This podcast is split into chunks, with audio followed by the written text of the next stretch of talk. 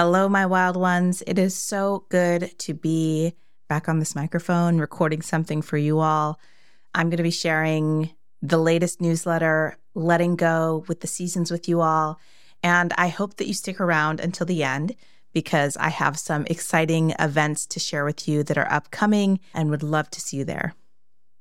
So, my dear wild ones, we are rounding out this fall season, a time of letting go and releasing, a time of breaking down what is no longer needed and readying for new seeds to be planted. However, like many seasonal transitions, the ability to let go gracefully and embrace what lay ahead is not a skill that I was taught. As I began to tune into the seasons during my rewilding journey, I realized that the rest of nature organically did this thing that I had forgotten how to do let go.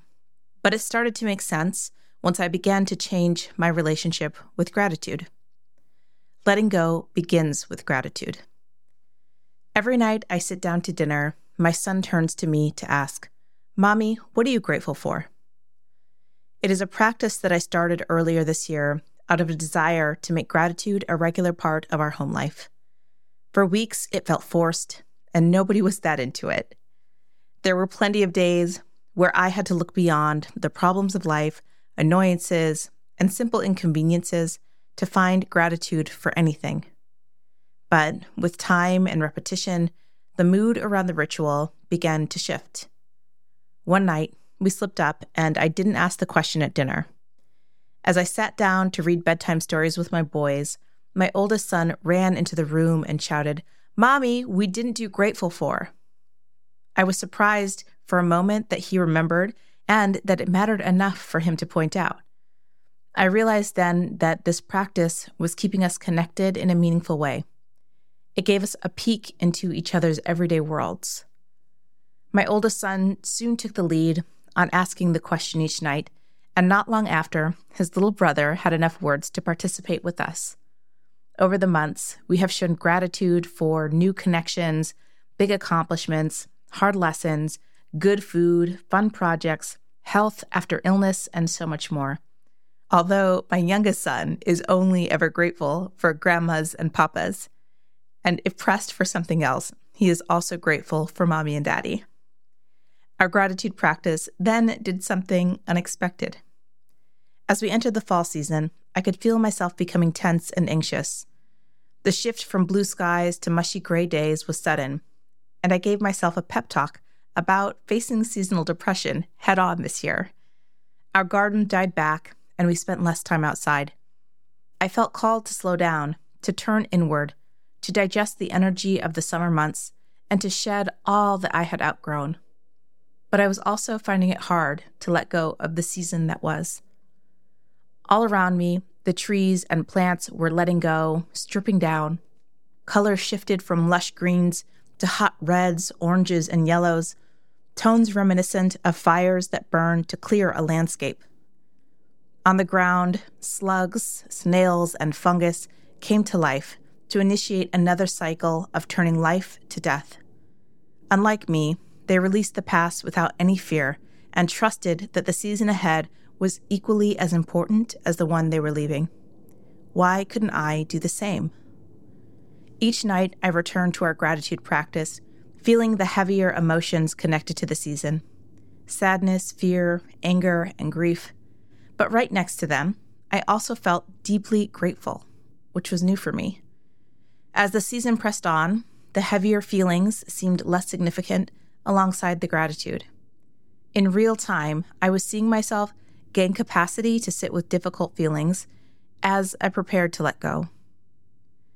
It was as if the gratitude practice created a shortcut back to a state of peace so that I knew that I would never get stuck in a dense feeling.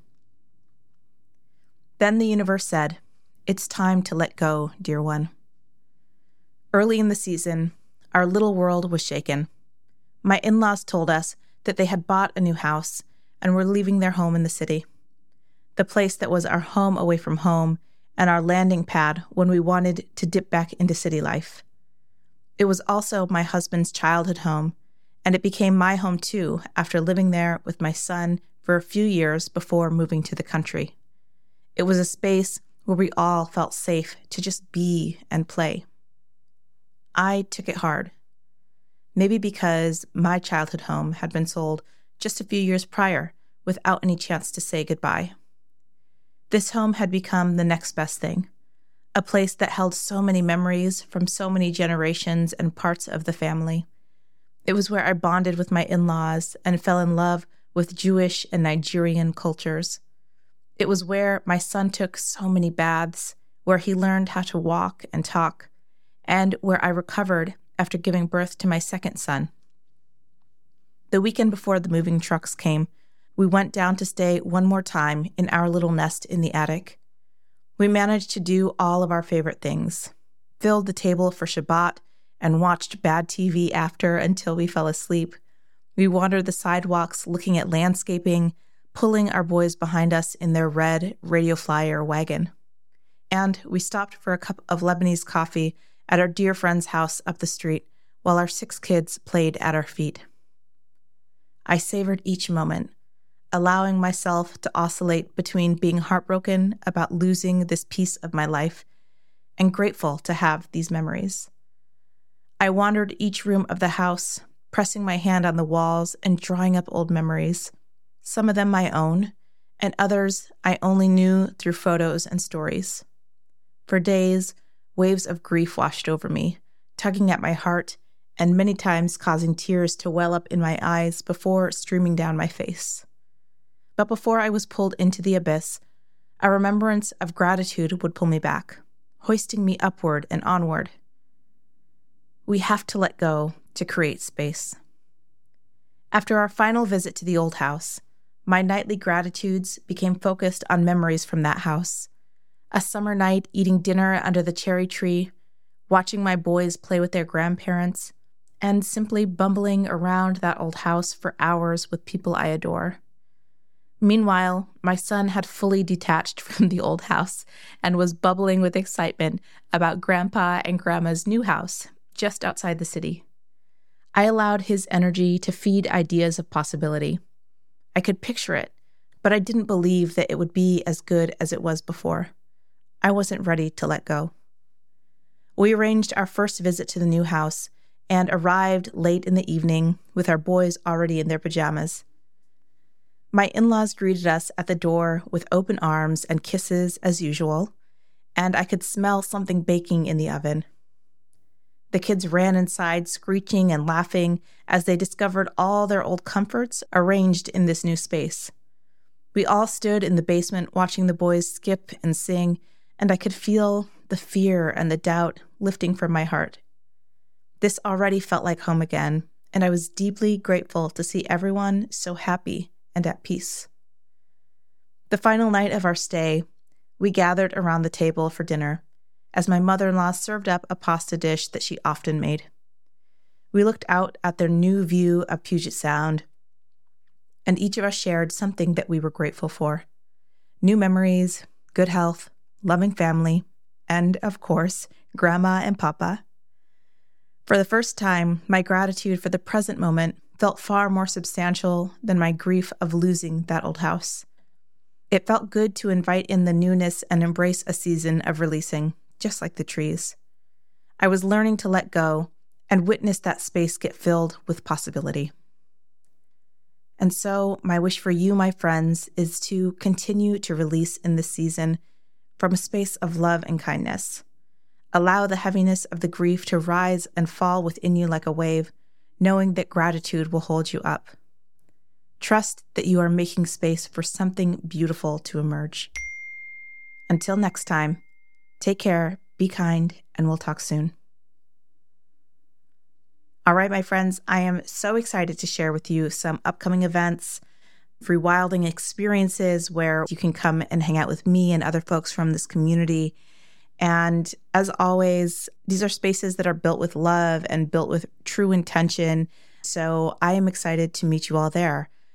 The first is an upcoming rewilding workshop about balancing being. This is a collaboration with an incredible woman I met over the summer, CK Ogletree.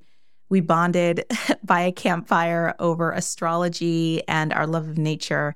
And we had both recently left um, people development within the tech industry and are now putting our hearts and souls into helping other people redefine for themselves what it means to live a good life.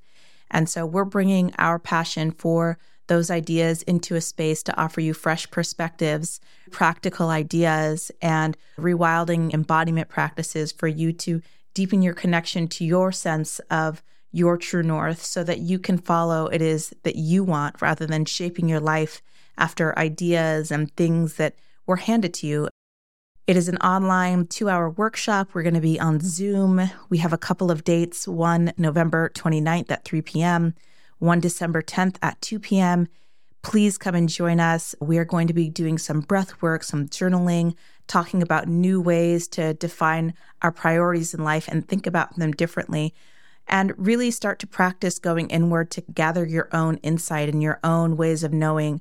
And most importantly, come connect with other people who are intentionally pursuing a life that is aligned to a greater purpose. If you are interested, check the link in the show notes. And as a thank you to my newsletter and podcast audience, you can use the code REWILD for 50% off the ticket price. The other thing that I'm just going to plant the seed for at this moment is rewilding breathwork breath work is how can I say that? It's a an active meditation. It is a way for us to come home to our bodies.